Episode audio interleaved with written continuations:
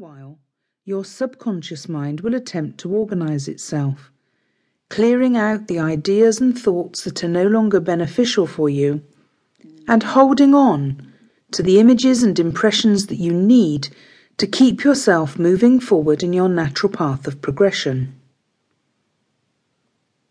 Listen to this recording daily for optimum success. If you have limited time, then listen every second day.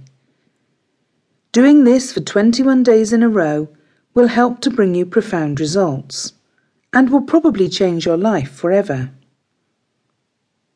Please never listen to this while you are handling machinery or driving a vehicle.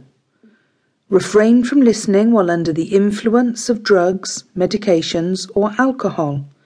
And if you happen to suffer from epilepsy or a psychiatric condition, please consult your physician before proceeding.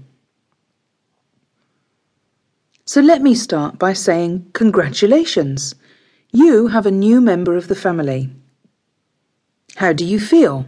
Apart from tired, of course.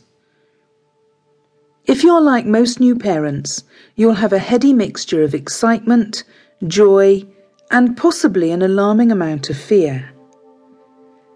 Babies are a big responsibility. You've got to keep them safe and warm and fed and happy and goodness, the list is endless. How are you supposed to know what they want when they cry? Are they supposed to do those funny things, or does that mean there's something wrong with your beautiful baby? Now, there have been a number of authorities throughout history who have said that they know best about how babies and children should be brought up. But times change, ideas become outdated, and of course, society changes too. What was once considered perfectly acceptable ways to discipline children, for example, could now land you in serious legal trouble. Even governments have their say about what you can and can't do to or for your children, how much education they should receive, and so on. So being a parent is complex, there's no doubt about it. Your consolation is that you're now members of an enormous club Everyone you've ever met had parents and was once a child themselves. As you were too, of course. And everyone will have their own views on how well or badly they were brought up, about what they liked or disliked about the way they were parented, and what they would do differently now. So, in this programme, I'm not going to add to the problem of being a new parent by giving you even more rules. That would only add to the problem, and I want to be part of the solution for you. Both of you will have your own views about whether you want to model the way you bring up your child on your own parents or not.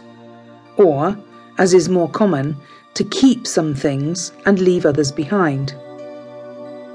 The goal for every parent, however, is the same. You want a happy, healthy child who eventually becomes a happy, healthy man or woman. This new person will grow up liking themselves and enjoy their life, whatever they choose to do with it. You would probably like them to be kind to others as well, and kind to themselves, and to be successful in whatever they choose to do in life. It is worth considering that qualifications and even a career in a well paid profession are not the source of happiness. Nor, for that matter, can any other material possession, such as a nice house or a big car, be the source of happiness. It's the other way around. Happy people tend to naturally rise to the top and to enjoy whatever they have. People like happy people so opportunities come their way more often. Worrying does not solve problems, whereas happy go lucky people somehow shake off most of life's so called problems, like a duck shakes water off its back.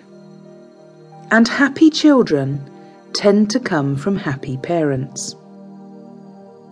Now, I know that you can't be happy to order, but you can learn to be at peace in yourself to trust your instinct.